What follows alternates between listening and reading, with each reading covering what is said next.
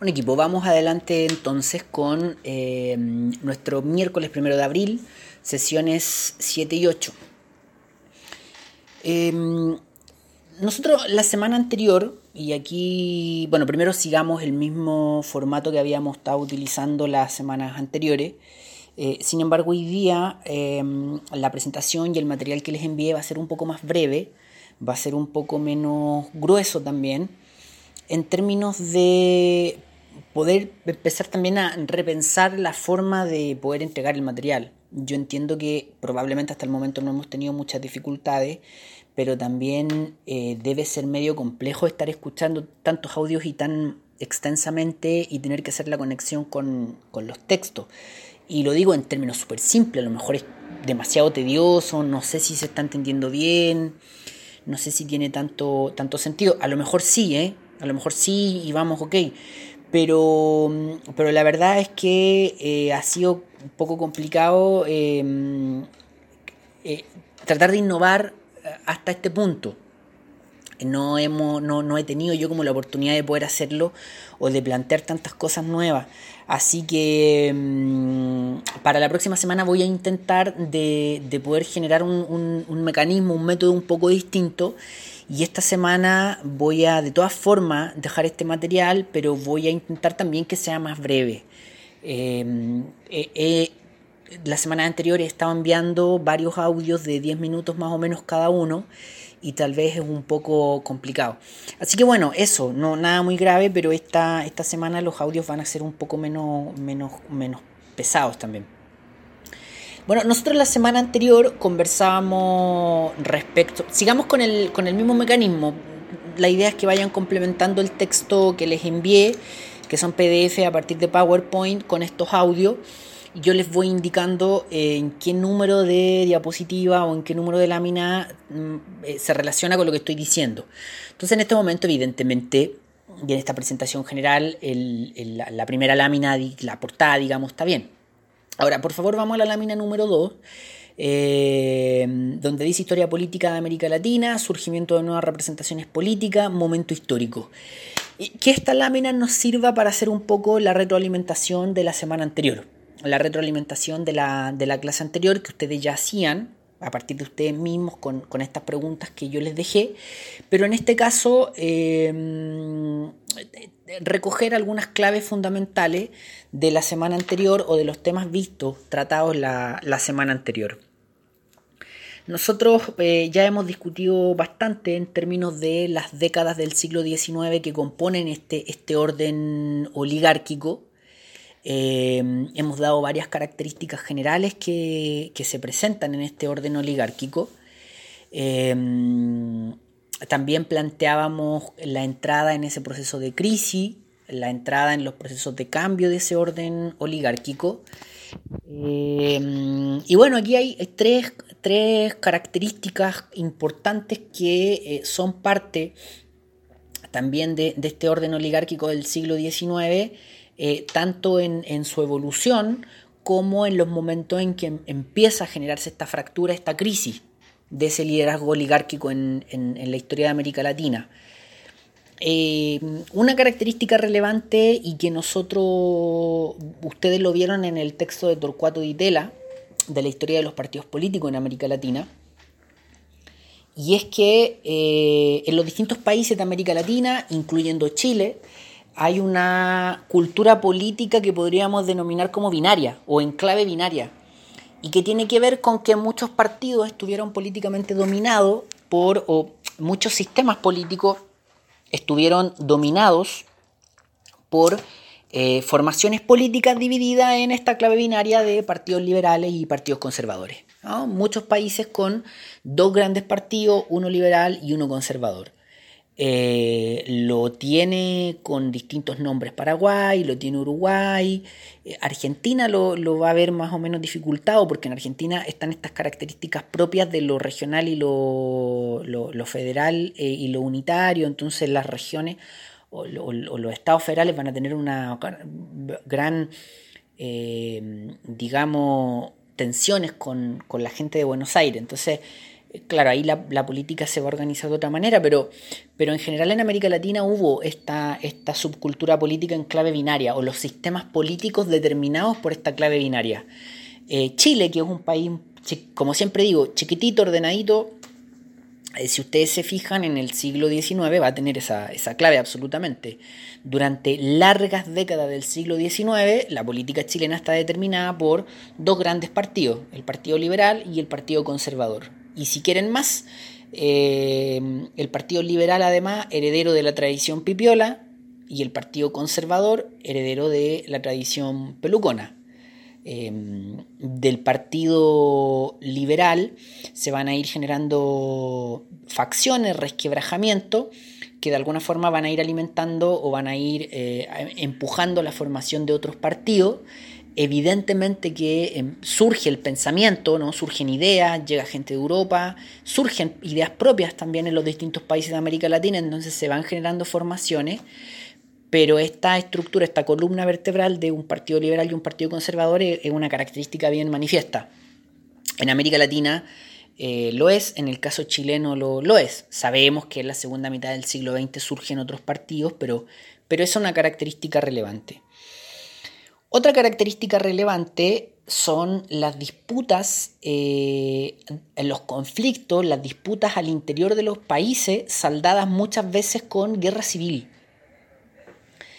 Eso es relevante. En el caso chileno nosotros vamos a tener algunos enfrentamientos, guerras civiles que a veces no llaman tanto la atención, pero sabemos también que cerrando el siglo XIX vamos a tener una gran guerra civil, 1891, que es bien importante para la historia chilena eh, y que suele enseñarse mucho, suele hablarse mucho de, ese tema. Eh, la guerra civil chilena es bien, es bien relevante y bien decidora. Nosotros no estamos en un curso de historia de Chile, entonces no vamos a tomar mucho tiempo con aquello, pero la guerra civil chilena es un gran ejemplo de, aquello. ¿no? Es finalmente el triunfo o el ring final donde una disputa que no se resuelve, que no se termina de resolver en la política, se termina de, em, digamos, de cerrar. En el caso chileno, eh, fíjense ustedes que no es casualidad eh, que la situación de em, la situación de el, salitre se termina por definir en, esa guerra, la situación del sistema político, el sistema de gobierno se termina por definir en esa época. En Chile vamos a tener un sistema presidencial hasta la guerra civil y después de la guerra civil de 1891 vamos a tener un sistema parlamentario que no va a funcionar del todo bien y que no dura mucho tiempo, pero lo vamos a tener, pero lo vamos a tener. Entonces ahí hay algunas claves relevantes. Bueno, otra característica importante es la relevancia de los caudillos dentro de los partidos. Una característica súper importante en la historia latinoamericana, la relevancia de los caudillos dentro de los partidos. Es, bien, es bien, importante eh, dentro de los sistemas políticos. La historia política de muchos países está muy caracterizada por ese elemento. Eh, entonces hay tres características del, que probablemente no mencionamos tanto de este orden oligárquico de las últimas décadas del siglo XIX en América Latina que hay que tener en cuenta. Eh, y bueno, en las primeras décadas del siglo XX, como lo plantea la unidad, como lo plantea nuestro programa, vamos a tener eh, algunos, algunos elementos de crisis algunos elementos que terminan generando esta fractura del, orden oligárquico que ya nos llevaba durando casi un siglo. Entonces, solo para, para, mm, para tener presente, para recordar algunas cosas, eh, aquí hay dos elementos, lo quiero organizar de la siguiente manera. Si se fijan en la lámina, donde dice primeras décadas del siglo XX, vamos a tener aquí dos antecedentes fenómenos sociales y representación política. Quiero articular estos dos ámbitos, el de los fenómenos sociales, las transformaciones sociales con la representación política y los cambios en la representación política. ¿A qué me refiero? Que América Latina, a fines del siglo XIX, empieza a vivir una serie de cambios en su composición social, una serie de cambios en, en el orden social. Nosotros habíamos dicho, se vive en cambio en la estructura productivas y económicas, y eso va de alguna forma a empujar cambios en la estructura social. No, no, no nos metamos tan allá, pero por lo menos partamos de la base de que se generan cambios en la estructura social. O sea, América Latina cambia, los países de América Latina cambian. ¿Cuáles son esos cambios? Por ejemplo, em, por ejemplo, el fenómeno de la migración. Y aquí en la lámina tenemos la migración campo-ciudad. Pero sumemos también otro factor, la migración europea la enorme cantidad de, eh, o no solo la europea, sino que la migración en general, la enorme cantidad de gente de otros continentes que está llegando eh, a los distintos países de América Latina. En algunos casos va a generarse más la imagen de personas que vienen y terminan eh, siendo grandes empresarios. Pero por ejemplo en el caso brasileño, muchos de esos inmigrantes van a trabajar o en los campos o van a trabajar en el sur de Brasil principalmente o incluso van a trabajar en las fábricas.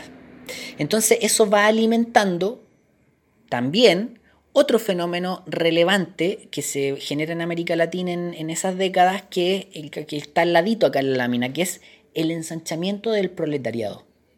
¿no? Y aquí sumemos inmediatamente esta otra característica. Cambia la estructura productiva o por lo menos empieza a crecer la estructura productiva, empiezan a generarse más industria, empiezan a generarse nuevos sectores productivos, la economía se empieza a modernizar y el proletariado se empieza a ensanchar. O sea, ese trabajador que vende su fuerza de trabajo por un salario empieza a multiplicarse. En el caso chileno, ligado al, salitre, eh, cada país latinoamericano con sus características particulares Em, pero también en otros sectores, en los sectores urbanos, en, los campos, en, bueno, en distintos sectores de, todo el aparataje productivo. Por lo tanto, empieza a crecer el proletariado. Son muchos más los trabajadores em, en esas condiciones o, que se pueden catalogar en esa categoría y empieza a ensancharse el proletariado. Otra característica relevante que se articula justamente con estos tres, con, lo que ya hemos dicho, es que surgen muy fuerte las características y las condiciones de lo que conocemos como la cuestión social. Es decir, esa enorme masa de gente, principalmente en las ciudades, que queda en los márgenes del progreso, que queda en los márgenes de la modernización económica o la modernización del capitalismo esos enormes márgenes de pobreza y de miseria que tienen los países latinoamericanos y que se articula con la situación de los trabajadores y que se articula con la migración campo-ciudad. Crecen las ciudades, la gente de los campos se empieza a ir a las ciudades y las ciudades simplemente en muchos casos no dan abasto. Entonces la pobreza se empieza a multiplicar, se empieza a generar toda una, digamos, una nueva eh, transformación social. Por otro lado, ¿no? Digamos, en un camino similar, pero desde otra vereda, la clase media también se empieza a ensanchar. Antes teníamos una clase media muy delgadita, ¿no? muy fina, pero en este caso empiezan a crecer determinados sectores productivos que albergan a la clase media y determinados sectores institucionales que albergan a la clase media. Como crece la estructura estatal, también crece el sector público, y, el sector público es un tradicional nido para la clase media, un, tradicional eh, punto desde donde, o, núcleo desde donde va emergiendo la, clase media, donde se va criando la clase media. Entonces, tanto los sectores populares, tanto las clases populares, tanto eh, que el, proletariado empieza a multiplicarse como eh, se empieza a ensanchar la clase media. Entonces, esas transformaciones en la estructura social esas transformaciones en la sociedad van generando eh, fenómenos. ¿no? Eh, si tengo sectores populares, si tengo nuevos sectores sociales, voy a tener también demandas populares, demandas sociales. La clase media va a empezar a demandar cosas, va a tener sus exigencias, su opinión de mundo, su opinión de país. Estos sectores populares este, este, proletariado que se está ensanchando también va a tener su visión de mundo, también va a tener sus demandas, ¿no? Y esas demandas, en algún momento tal vez aisladas, empiezan también a evolucionar. Y ese proletariado se empieza a organizar, se empieza a articular, se va constituyendo en sujeto político. Entonces el movimiento obrero, por una parte, y por, otro y por otra parte, los partidos tradicionales de la clase media, ya no solo existen, sino que además empiezan a tener mayor relevancia, empiezan a tener mayor capacidad de organización, de articulación, de incidencia, de reclamo, de, de transformarse en sujetos políticos. Y evidentemente eso también tiene un correlato con el hecho de que van surgiendo nuevas formaciones políticas, nuevas representaciones políticas, nuevas identidades políticas. ¿No? nuevos organismos políticos, porque están esta, esta escalada de demandas populares, de movimientos obreros, etcétera, etcétera, ¿no? Van surgiendo eh, nuevas formaciones eh, políticas también. Y en el caso latinoamericano, y esto es bien interesante, lo dice mm, Williamson, eh, es interesante cómo la oligarquía en América Latina, la única capacidad de respuesta que tuvo eh, frente, por ejemplo, al movimiento obrero va a ser em, la fuerza, va a ser la aplicación de la fuerza.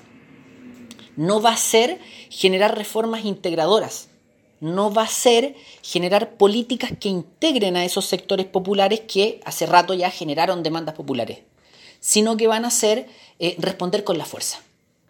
Eh, y esa respuesta con la fuerza se traduce en lo, en, lo concreto cómo se traduce. ¿no? Y basta mirar la experiencia latinoamericana. Pensemos en grandes huelgas. acerquémonos a nuestra realidad. Pensemos en grandes huelgas en Chile, en las primeras décadas, los primeros años del siglo XX. Terminan en masacres. Y eso no solo pasó en Chile, pasó en los otros países de América Latina. Entonces no es un hecho aislado. Lo que ocurre en la Escuela Santa María de Quique no es un hecho aislado. La huelga de la carne no es un hecho aislado. Son, son fenómenos sociales que surgen desde los sectores populares y respuestas de la oligarquía a, esa, a, esa, eh, a esas manifestaciones de los sectores populares. Eh, la única respuesta que tuvieron fue la fuerza y no una transformación desde el Estado para poder incluir, integrar esos sectores. Em, y ese es un ingrediente también, una manifestación, pero también un ingrediente muy fuerte de esta crisis del orden oligárquico. Cómo el orden oligárquico simplemente no tuvo respuesta para las transformaciones que estaban ocurriendo en América Latina. No pudo responder. Y en vez de eh, que la situación de a poco se fuese calmando, simplemente termina por, por resquebrajarse en, en muchos países. Eh, y en ese punto, eh, cada país, o, de alguna forma, em, no sé si cada país, pero van a surgir muchos tipos de soluciones o muchos tipos de respuestas, muchos fenómenos a, esa crisis o a, esa, o, a ese orden en, crisis. Dejemos este audio hasta acá y seguimos en el, en el siguiente audio. Sigamos adelante entonces equipo. Vamos a la lámina número 3 donde em, está de nuevo el título de la asignatura, pero además si se fijan, dice Unidad 2, Nuevas Ideas Políticas, de Revoluciones al Populismo. Em, efectivamente vamos a entrar a la segunda unidad y lo vamos a hacer en este punto neurálgico. En el relato anterior, que está en el audio anterior, si se fijan, eh, se termina describiendo como una crisis. Eh, y se terminan describiendo eh, y planteando varios elementos que construyen la crisis, caracterizan la crisis y de alguna forma la van provocando también. Eh, quedémonos justamente en eso. Ah, está bueno el paso de la primera a la segunda unidad porque de alguna forma refleja una contradicción, un momento de cambio. Como yo siempre digo, entendamos la crisis como ese momento donde lo nuevo no termina de nacer y donde lo viejo no ha terminado de morir, ¿no? Ese espacio como muy, muy transicional. Por lo tanto, eh, efectivamente, las condiciones del contexto histórico, las características del contexto histórico tienen esos elementos que estábamos planteando en, la, en, el audio anterior y que discutíamos o que introducíamos en la clase anterior y que ya terminábamos de rematar en el, en el audio anterior. Por eso está bueno este, este punto donde cambia la primera a la segunda unidad. Unidad 2 entonces, nuevas ideas políticas de revoluciones al populismo. ¿De qué hablaríamos en la unidad 2? Aquí el programa nos propone seis ítems o seis acápites que podrían ser 2.1, la revolución como la otra vía de ampliación de ciudadanía, el desarrollo del anarquismo, socialismo y comunismo, la reforma agraria, las corrientes migratorias y el crecimiento urbano, el desarrollismo, la industrialización, el pensamiento de la CEPAL, el surgimiento del populismo, el varguismo, el cardenismo, el peronismo, la reforma universitaria. Si ustedes se fijan, son em, en su mayoría o, en su totalidad, son como elementos eh, muy que se plantean como una suerte de respuesta o como fenómeno que encara justamente esa crisis que, se, que, vive el orden oligárquico o esa fractura que había estado viendo el orden oligárquico. Estos serían los ítems que eh, nos corresponderían en, esta unidad. y precisamente em, eso vamos a hacer. Vamos entonces a la segunda unidad, nuevas ideas políticas de revoluciones al populismo. Em, como yo les decía, este audio va a ser bien breve. Vamos a intentar em, eh, introducir algunos elementos bien generales en torno a la Revolución Mexicana. Vamos a identificar, eh, vámonos a la lámina número 6, por favor, eh, como objetivo para, esto, para estos minutos que, vamos a conversar, identificar algunos elementos y nociones generales respecto a la Revolución Mexicana y en segundo lugar como objetivo o como propósito de aprendizaje dimensionar la relevancia de la Revolución Mexicana para otros procesos políticos y sociales de la historia de América Latina. Ya quedémonos más o menos en, esos dos objetivos, que ya son ambiciosos, pero tratemos de abordarlo en, estos minutos que, vamos a conversar. Em, vámonos a la lámina número 7. Y si ustedes se fijan, eh, hay cuatro esferas em, que intentan más o menos ordenar, organizar una serie de fenómenos de la historia latinoamericana en el, entre fines del siglo XIX y la primera mitad del, siglo XX. Y no es casualidad que estén así, no, no es casualidad que estén así. Eh, la crisis del orden oligárquico entre fines del siglo XIX y las primeras décadas del XX la Revolución Mexicana, que está en la segunda década, de, o sea, en la década de 1910, la, segunda década del siglo XX, eh, el surgimiento del populismo, que es, difícil ponerle año porque son varias décadas que están involucradas en ese fenómeno, pero si uno toma los dos grandes referentes del populismo latinoamericano, o dos de los más grandes referentes del populismo latinoamericano, Getulio Vargas, el, fenómeno Getulio Vargas en Brasil va desde la década de los 30 hasta mediados de los 50, y el fenómeno Perón en Argentina, o por lo menos los gobiernos de Perón, van entre mediados de la década de los 40 y los 70. Ahora, la época peronista o, cuando Perón construye, digamos, su gran imagen va entre mediados de los 40 y, los 50. Por lo tanto, el, populismo iría, uno lo podría establecer en esas décadas. Y después eh, planteamos el desarrollismo y la industrialización.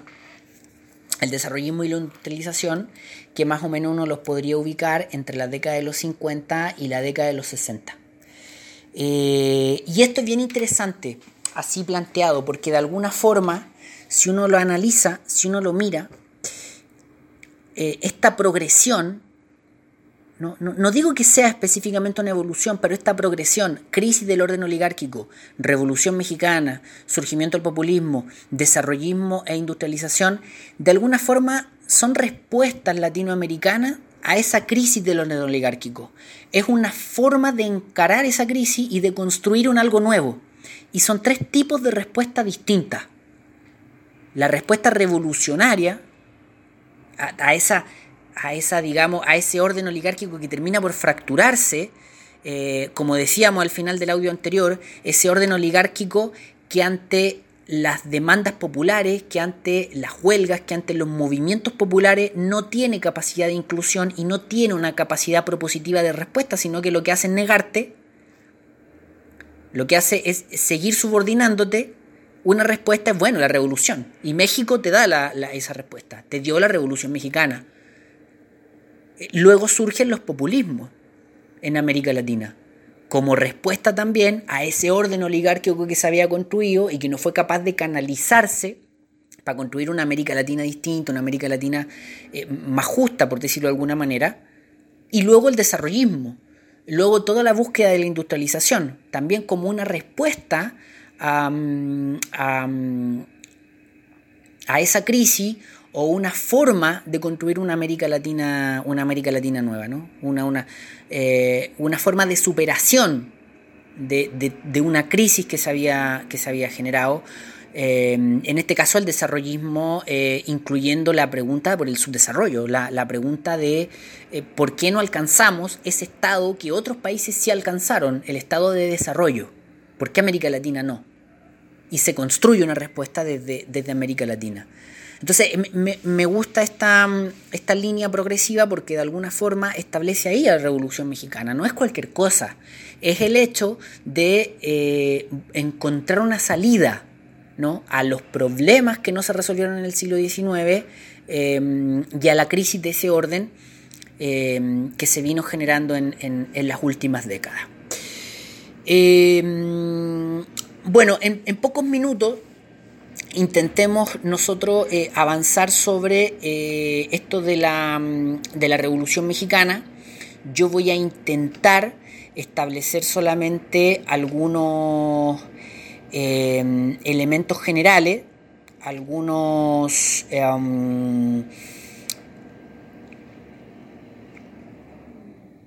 algunos eh, algunas nociones generales en torno a, mm, a la Revolución Mexicana. Vamos, vamos, adelante, voy a tratar de hacerlo, o, lo vamos a intentar hacer en poquitos minutos. Yo había, había dicho que, esta presentación no iba a quedar tan larga. Entonces vámonos a la, a la, a la lámina número 8 y yo la, de verdad la, la, voy a explicar o, voy a tratar de, de, establecer los antecedentes lo más, lo más simple posible. Cuando hablamos de la Revolución Mexicana, no hablamos de un levantamiento popular o de un estallido popular. Cuando hablamos de la Revolución Mexicana, en realidad hablamos de un conjunto de levantamientos, revueltas, luchas armadas que van más o menos entre 1910 y 1917-20. Es, difícil poner el corte exacto, pero que abarcan la segunda década de México. Eh, y básicamente estos levantamientos, revueltas populares, luchas armadas en distintos puntos de México buscan generar una transformación en el régimen mexicano que era conocido como el porfiriato por Porfirio Díaz. ¿no? Eh, básicamente eso. Ahora, yo insisto, no se trata de que estos levantamientos populares sean para votar un gobierno, para votar un presidente, sino que se trata de que hay todo un orden que ha sido construido. ¿no? Esto es América Latina, eh, el orden oligárquico del siglo XIX conserva una serie de elementos estructurales autoritarios del antiguo orden. Sacamos a la colonia, sacamos al imperio español, eh, tenemos instituciones relativamente republicanas, pero la realidad es que conservamos una serie de prácticas, una serie de instituciones, una serie de eh, características de la época colonial. Y una de las características además que tenemos es las lógicas autoritarias. Entonces, por ejemplo, eh, Porfirio Díaz va a estar en México eh, durante, durante, durante eh, mucho tiempo y va a generar un gobierno que provoca dos grandes líneas de crítica o dos grandes líneas de rechazo. Por ejemplo, en el México prerevolucionario van a haber una serie de serias tensiones sociales a partir de la extrema pobreza, a partir de las condiciones de los obreros, condiciones, eh, digamos, muy precarias, y a partir de la situación del campesinado. Y en la situación del campesinado, evidentemente, hay que incluir la tradicional problemática latinoamericana de la concentración de la tierra en pocas manos. Entonces en México vamos a tener ese conflicto además un territorio muy extenso, un territorio enorme, un territorio difícil de articular. ¿no? Entonces, todo el periodo del porfiriato, el gobierno de Porfirio Díaz, eh, va a tener esa, esa complicación. Y además va a haber un rechazo político muy fuerte, porque Porfirio Díaz va a gobernar por varios periodos, creo que tres periodos, algo, algo así, y cuando va en, un periodo siguiente se genera la imagen, de hecho él plantea que no va a volver a, intentar eh, gobernar y finalmente termina haciéndolo igual. Entonces va a generar un rechazo muy grande esta suerte de eternización en el poder. Esta suerte de eternización en el poder. Va a, generar un, un, rechazo muy grande eh, en términos más políticos, además de todas estas tensiones sociales que ya lo habíamos planteado. Entonces, a partir como de ese contexto súper general, Em, o de esta imagen muy general, se van a generar esta serie de levantamientos, de revueltas, de luchas eh, armadas, como les digo, entre 1910 y 1917-20, que buscaban generar esos cambios, que generaban o que buscaban generar transformación en el régimen del porfiriato. Em, la Revolución Mexicana eh, va a tener tres características súper relevantes, va a tener tres características em, eh, de repente un poco generales, pero muy, muy decisivas, muy definitorias. Una de ellas, y acá recurramos al, viejo Lucho Vitale, eh, historiador bien importante, que, no, que nos habla derechamente de que se trata de la primera revolución campesina de América Latina. Así, ¿no? Es la primera revolución campesina de América Latina. Y cuando dice revolución, no está haciendo referencia a que sea el primer levantamiento popular o, la primera revuelta, revolución, es decir, un proceso violento que, o un proceso más que violento, radical, que generó efectivamente transformaciones estructurales.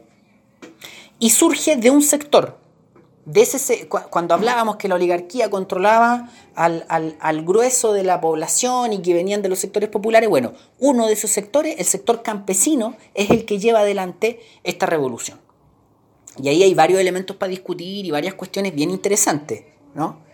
Eh, ahí hay pelea para los pelea para los marxistas de para los marxistas clásicos para los marxistas de, época son los campesinos los que hacen esta revolución ¿no? bueno el punto es que eh, y también como para que nos vayamos eh, abordando pese a que tenemos poquito tiempo pero que, que vamos abordando también algunos elementos del imaginario y que en este caso en particular no solo son del imaginario, sino que son también de hechos concretos, reales de, la, de la realidad, es que eh, emergen dos grandes figuras, bueno, hay muchas figuras en el proceso de la Revolución Mexicana, pero hay dos grandes figuras que ustedes han escuchado muchas veces en su vida, Zapata y Villa. Y Zapata y Villa no solo son interesantes porque su figura es muy legendaria y dice mucho en sí mismo, sino que son interesantes también porque de alguna forma caracterizan la propia Revolución Mexicana. Zapata y Villa son efectivamente campesinos eh, de distintos sectores de México, pero son efectivamente campesinos y se constituyen en caudillos del proceso y van a tener gente que los sigue. No voy a decir el ejército de Villa, pero más o menos por ahí, ¿no? Como que pegan el palo. Son grupos de eh, personas que los van a seguir eh, y que van a conformar, digamos, grupos que luchan con ellos. Eh, Zapata, un poquito más vinculado a los sectores indígenas, pero principalmente es campesino. O sea, son los campesinos los que impulsan este, este proceso. Otra gran característica de la Revolución Mexicana, seguimos por favor en la lámina 8, es que derrotó a un ejército regular y estableció una dualidad de poderes. Y eso es complejo. La Revolución Mexicana, que eran grupos de campesinos, grupos armados de campesinos, probablemente muchos de ellos ex bandoleros o bandoleros todavía, va a derrotar a un ejército regular y armado. Y eso también es interesante. Y una tercera característica, una tercera característica muy relevante, es que em, la Revolución Mexicana fue un proceso a partir del cual se generaron una serie de eh, transformaciones sociales. Pero no solo aislada, sino que la Revolución Mexicana o a partir de la Revolución Mexicana se generó una constitución, una constitución de la República, un cuerpo constitucional, un marco jurídico, de qué es lo que, de lo, a partir también a propósito de, todo el caso chileno antes de, del estallido de la pandemia, del, del, del COVID-19.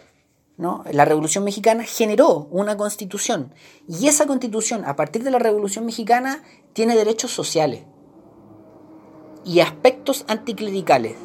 Y que un cuerpo jurídico constitucional tenga derechos sociales y aspectos anticlericales, clericales, perdón, hoy día nos parece algo relativamente obvio. Bueno, para el caso chileno, para la constitución chilena no es tan obvio, pero en el contexto que vivimos, post estados de bienestar, siglo XXI, etcétera, que una constitución garantice derechos sociales y aspectos anticlericales, parece casi obvio, ¿no? Parece que va a ser así, es una cuestión consabida, es parte de su rol. Bueno, en la época no, y la Revolución Mexicana tiene esa tremenda gracia, que va a ser un proceso revolucionario que va a permitir que México se transforme en uno de los primeros países del mundo que va a tener una constitución que garantiza derechos sociales, que va a tener una protección social, por lo menos constitucionalmente. Si eso se reflejó en que en México eh, eh, hubiesen mejores condiciones de vida es otro debate, pero constitucionalmente los tenía. Y eso, este elemento, esta característica se relaciona con otra característica súper relevante, que la Revolución Mexicana es en 1810 o parte en 1810 perdón, en 1910. Pensemos en otra revolución referencial en el mundo. La revolución soviética es del 17. Sí, yo sé que es un proceso largo, no son varios años, pero la revolución mexicana es anterior a la revolución soviética. Y eso también es un elemento relevante. No, no es una copia de algo o no es un fenómeno que te llegó de afuera. Esta clásica lógica de ver los procesos latinoamericanos como que sus protagonistas tomaron referencia en el exterior. Estudiamos las independencias y pensamos que los, líderes de las independencias latinoamericanas o de las en esa época colonia estaban pensando en lo que hacían los europeos. Bueno, en este caso la Revolución Mexicana es anterior a la Revolución Soviética eh, en, el contexto del siglo XX. Y eso es un elemento relevante. Yo creo que creo yo que en ese aspecto hay que ponerle mucho ojo porque hay un, valor grande o un elemento súper, súper interesante. Em, bueno, como a modo más ya llegando al, final, a modo sintético de la Revolución Mexicana, entendamos que, eh, no entendamos, sino que siguiendo de nuevo al profesor Vitale, eh, pensemos que la Revolución Mexicana va a tener una fuerte influencia en las posteriores luchas de trabajadores latinoamericanos y en una serie de procesos políticos, sociales y de generación de pensamiento y construcción de identidad. La Revolución eh, Mexicana va a ser un elemento súper influyente en distintos procesos latinoamericanos que se van a vivir con, con posterioridad a ella. Y no solo en términos político específico, sino que también en términos de las identidades, la generación de pensamiento, en, los idearios, ¿no? en las sensibilidades. La Revolución Mexicana va a tener esa, característica. Eh, pensemos que el último gran, o uno de los últimos grandes levantamientos populares, no sé si populares, pero grandes levantamientos que hubo en México, por ejemplo, fue el del Ejército Zapatista de Liberación Nacional. Entonces esa imagen de eh, lo de la Revolución Mexicana es, relevante hasta el día de hoy.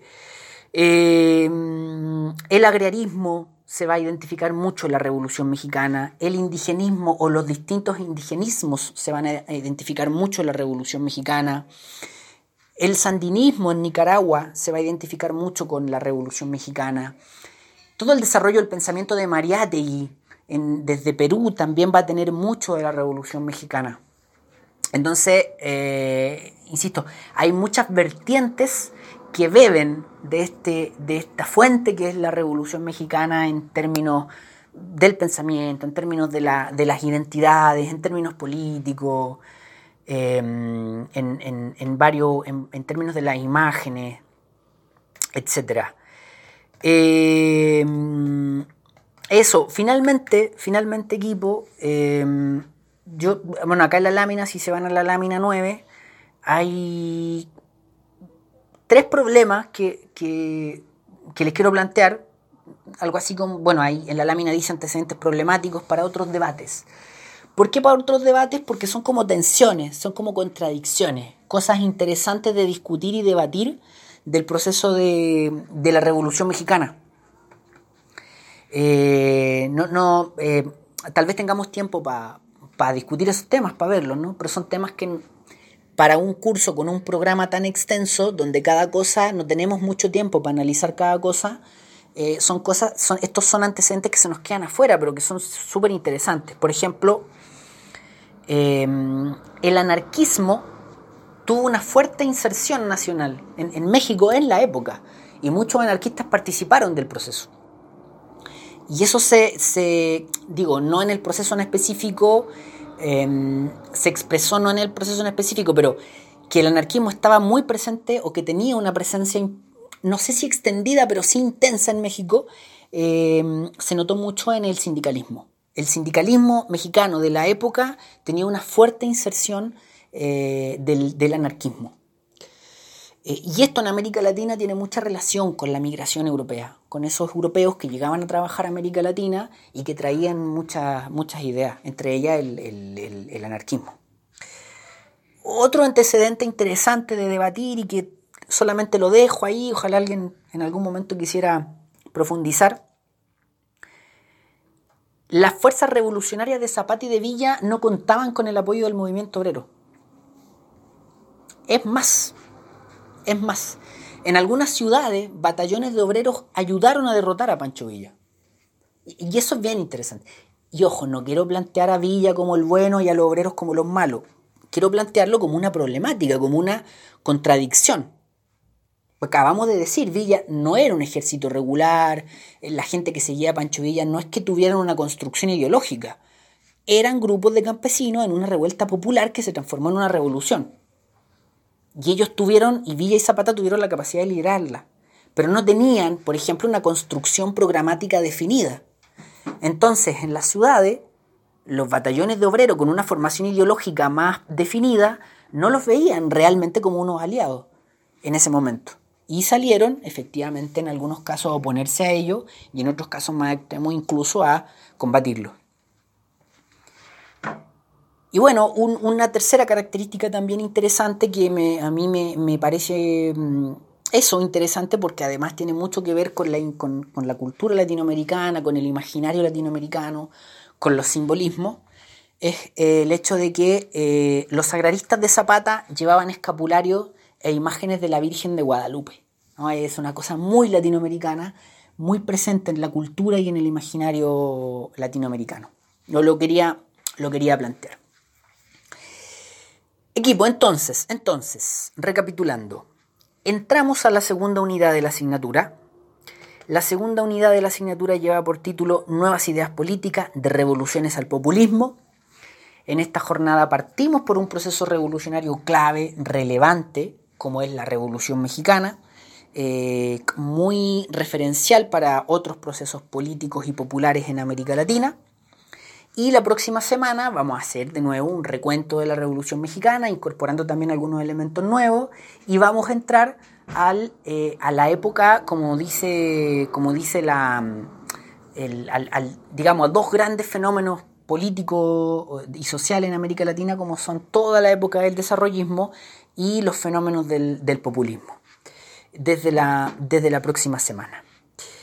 Eh, también importante, por favor, ya vi, estaba mirando en el Classroom que muchos de ustedes ya están poniéndose al día con la, con la lectura, o sea, ya están seleccionando, me parece muy bien. Voy a tener que entrar a, definir ahí algunas cosas. Eh, así que bueno, quedamos hasta acá por hoy. Eh, quiero mm, decir dos cosas. La primera, la primera, tengo que ordenar algunas cosas del Classroom porque, por ejemplo, me acabo de dar cuenta, y ustedes me lo, hicieron notar, em, yo compartí eh, el archivo de la, del análisis bibliográfico crítico, el documento yo lo compartí, lo creé compartido, pero al parecer ustedes no lo pueden editar. Yo pensé que al estar compartido en el Classroom, y eh, de hecho me, me, aparecen, o sea, me dice que está compartido, pero muchos de ustedes no pudieron editar. Entonces voy a tener que darle una vuelta a ver qué pasa. Igual con las preguntas de retroalimentación, esto que te lleva a un cuestionario. Eh, muchos no pueden abrir el cuestionario. Entonces voy a tener que, yo pensé que lo, que lo tenía dominado, voy a tener que ponerme al día con esto. Eso es lo primero. Y lo segundo es que, eh, lo prometo, lo prometo, la próxima semana voy a intentar tener un, método un poquito más, un mecanismo un poquito más innovador y también más amigable para que podamos conversar y hacer la clase. Eh, ya me queda claro que no vamos a tener videoconferencia ni vamos a tener, digamos, una clase 100% simultánea eh, pero algo más amable, ¿no? Voy a intentar tener un par de videos para poder conversar, em, abrir el Hangout para tener algún, algún chat. Em, y algo así, no sé, innovar un poquito para que no tengamos esta dinámica tan unilateral de yo grabar video y que ustedes, perdón, grabar audio y que ustedes lo, lo escuchen. Yo sé que igual nos vamos saludando y vamos conversando por el, Google Classroom, pero me gustaría algo un poquito más, más interactivo para que ustedes puedan, no sé, para que sea un poco más dinámico también. Me, siento un poco raro con, esto. Eh, voy en, el poquito tiempo que, que, me queda, voy a dejarles una... Voy a intentar dejarle otra pregunta, no en el no con formulario, porque ya vi que muchos no pueden entrar, pero sí con, voy a dejar como tarea una pregunta, pero que en realidad no es una tarea, sino que es una pregunta referente al método, ¿no? Para que ahí me dejen alguna observación respecto a, mm, al, formato este que estamos utilizando. De repente tienen alguna sugerencia, algo que pueda ayudar a que, a que esto sea un poquito más ágil. Eh, equipo, eso, nos estamos leyendo Aquí cuando nos escribamos todos los días o cuando alguno, alguien tenga alguna, alguna observación, voy a ordenar el tema de la, mm, de la, del análisis bibliográfico crítico para que cada uno tenga el tema que quería tener y nos estamos escuchando en, nos estamos escuchando y ojalá viendo en una semana más. Abrazos.